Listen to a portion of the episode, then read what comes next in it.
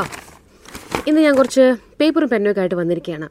വളരെ കാര്യമാത്ര പ്രസക്തമായ ഒരു കാര്യത്തിന് തീരുമാനമുണ്ടാക്കേണ്ടിയിരിക്കുന്നു ഗൈസ് യെസ് സംഭവം എന്താ അറിയോ? കാലങ്ങളായിട്ട് നമ്മൾ കേൾക്കുന്ന ഒരു സ്റ്റേറ്റ്മെന്റ് ആണ് പെണ്ണിന്റെ ശത്രു ആരാ? പെണ്ണ് തന്നെ വേറെ ആര് എന്ന് അല്ലെ? ഒറ്റ കേൾവിയിൽ നമുക്കും തോന്നും ആ വേണമെങ്കിൽ അത് ശരിയാക്കാം കേട്ടോ. നമ്മൾ അങ്ങനത്തെ ഒരു സമൂഹത്തിലാണല്ലോ കാലങ്ങളായി ജീവിക്കുന്നത്. അതിന് ആ ഈ ചോദ്യം എല്ലാ സ്റ്റേറ്റ്മെന്റിന്റെ ഒടുക്കവും ഉണ്ടായിരിക്കണം. അല്ലെങ്കിൽ നമ്മൾ റീസണബിളി ചിന്തിക്കാൻ പറ്റാത്ത ആൾക്കാരായി പോകില്ലേ ശരിക്കും പെണ്ണിന്റെ ശത്രുവാണോ പെണ്ണ്? പെണ്ണാണ് പെണ്ണിന്റെ ശത്രു എന്നുള്ളത്. അത് ഞാൻ നാട്ടിൽ വന്നപ്പോഴാണ് ശരിക്കും മനസ്സിലാക്കാനും അനുഭവിക്കാനും തുടങ്ങിയത്. ചേച്ചിമാര് അല്ലെങ്കിൽ ഫാമിലിയുള്ള ആന്റിമാര് ഒരു കുടുംബത്തിൽ ഒരു പ്രോഗ്രാമിന് പോകാൻ പറ്റാത്ത അവസ്ഥയായിരുന്നു. ആണോ? അല്ല. എന്താ തെളിവുണ്ടോ വേറെ? എന്നാണോ? ചോദ്യം ഇപ്പം മനസ്സിൽ അങ്ങനെയാണെങ്കിലും അല്ലെങ്കിലും. ഒന്ന് ആലോചിച്ച് നോക്കൂ. നമ്മുടെ മനസ്സിൽ പല പല കാര്യങ്ങൾ പെട്ടെന്ന് മിന്നി മറിയും. ഇങ്ങനെ ഒരു കാര്യം കേൾക്കുമ്പോൾ അല്ലേ? കാലങ്ങളായിട്ട് സ്ത്രീയെ പീഡിപ്പിക്കുന്ന അമ്മായിയമ്മ സിനിമയിലും സീരിയലിലും വല്ലപ്പോഴൊക്കെ നിത്യജീവിതത്തിലും കാണുന്ന വില്ലത്തികൾ എന്നാൽ ഇതിനെ എങ്ങനെയാണ് നമുക്ക് സ്ത്രീ സ്ത്രീ ശത്രു അങ്ങനെയൊക്കെ ഒരു നിഗമനത്തിലേക്ക് എത്താൻ പറ്റുന്നത്? ഈ ഒരു നറേറ്റീവ് ആരുടെയാണ്?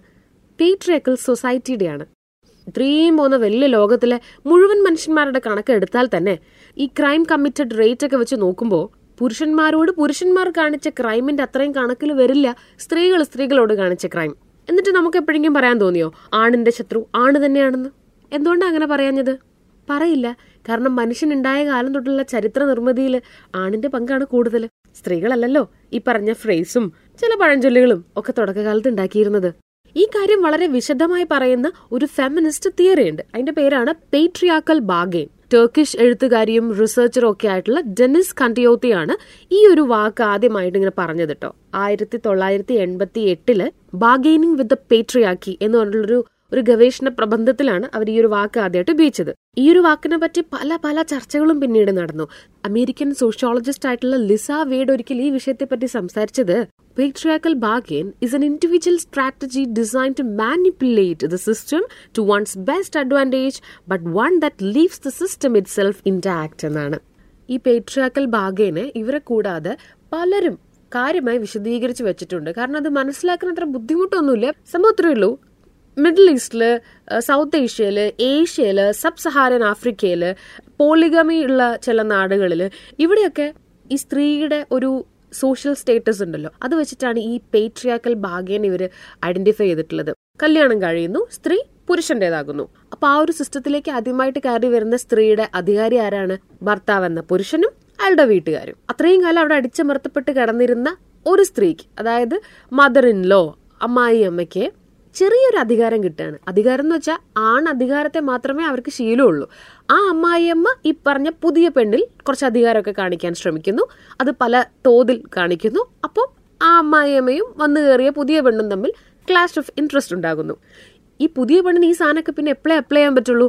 ആ പുതിയ പെണ്ണിന്റെ ലൈഫിൽ ഇനി ഇതുപോലൊരു സബ്മിസീവ് ആയിട്ടുള്ള ആൾ കയറി വരണം. അത് ഒബ്വിയസ്ലി സ്ത്രീ ആയിരിക്കുമല്ലോ ഈ സമൂഹത്തിൽ അപ്പൊ അങ്ങനെ പേട്രിയക്കൽ സൊസൈറ്റി കാരണം ഉണ്ടാകുന്ന ചില അധികാര പ്രയോഗങ്ങളെ തത്വത്തിൽ രണ്ട് സ്ത്രീകൾ തമ്മിലുള്ള പ്രശ്നമായി നമ്മൾ നമ്മളിങ്ങനെ ഊതിപ്പെരുപ്പിച്ച് കാണിക്കുന്നു.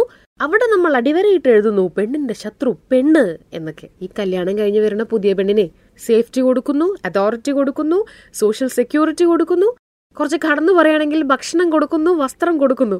ഇത്രയും സാധനങ്ങൾ കൊടുക്കുമ്പോൾ ആ പെണ്ണ് കുറച്ച് സബ്മിസീവായി ഇവർ പറയുന്ന കാര്യങ്ങളൊക്കെ കേട്ടും കണ്ടും പഠിച്ചും അച്ചടക്കം ഉള്ളായിട്ടിരുന്ന എന്താ തെറ്റ് എന്ന് പ്രഥമ ദൃഷ്ടിയ അന്നത്തെ പേട്രിയക്കൽ സൊസൈറ്റിക്ക് തോന്നി. അപ്പൊ അവർ തിരിച്ചെന്തൊക്കെ കൊടുക്കണം? ഈ അതോറിറ്റീനെ മാനിക്കണം അവർക്ക് അഫെക്ഷൻ കൊടുക്കണം ഇവർ പറയണ എല്ലാ കാര്യത്തിനും അപ്രൂവൽ കൊടുക്കണം. സിദ്ധാന്തത്തിനും ഗവേഷണത്തിനൊക്കെ നിൽക്കുമ്പോൾ ഇത് ഷോ ഇത് വലിയൊരു വിഷയമാണല്ലോ ഇങ്ങനെയൊന്നും നമ്മുടെ നാട്ടിലൊന്നുമില്ലേ? എന്നൊക്കെ നമുക്ക് പ്രഥമ ദൃഷ്ടിയാ തോന്നുമെങ്കിലും അതിന്റെ അന്തർധാര അങ്ങനെയല്ല. നമുക്കെന്നെ അറിവുള്ള കാര്യമാണല്ലോ. നമ്മുടെ ചുറ്റുമുള്ള സമൂഹത്തിലേക്ക് നമ്മുടെ കൂട്ടുകാരിലേക്ക് നമ്മുടെ കുടുംബത്തിലേക്ക് ഒന്ന് കണ്ണു തുറന്ന് നോക്കിയേ. ഇതിന്റെ എത്രയെത്ര ഉദാഹരണങ്ങൾ നമുക്ക് കാണാൻ പറ്റും. എന്റെ മകൻ ഒരു അടിമയെ ഇവിടെ ഉണ്ടായിട്ട് എന്താ ആ അടിമയ്ക്ക് മേൽ എനിക്ക് അധികാരമില്ലേ എന്ന് ചോദിക്കാൻ ഒരാൾക്ക് തോന്നിയാൽ അത് സ്ത്രീയോ പുരുഷനോ ആരോ ആകട്ടെ. അതിൽ ആരെയാണ് നമുക്ക് കുറ്റപ്പെടുത്താൻ പറ്റുക.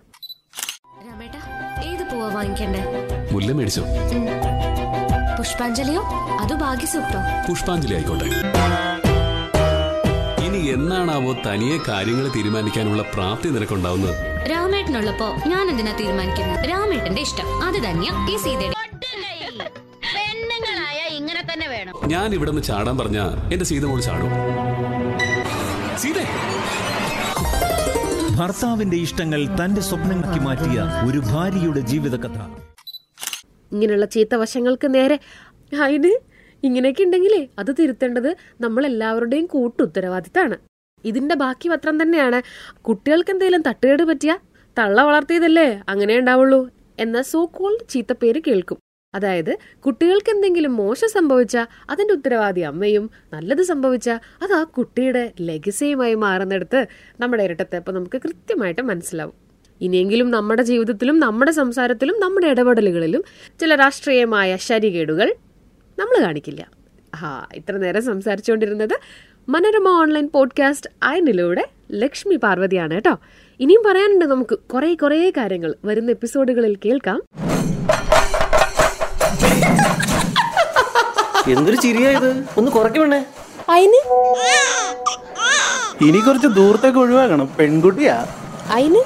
ഞങ്ങൾക്ക് ഇഷ്ടമുള്ളൊരു നടിയായിരുന്നല്ലോ നിങ്ങൾ കല്യാണമൊക്കെ ആയില്ലേ? ഇനി അഭിനയിക്കുവോ? അയിന്? സൂമ്പയ്ക്കൊക്കെ പോയി തടി കുറക്കണം കേട്ടോ. ചെക്കനെ കിട്ടണ്ടേ? അയിന്?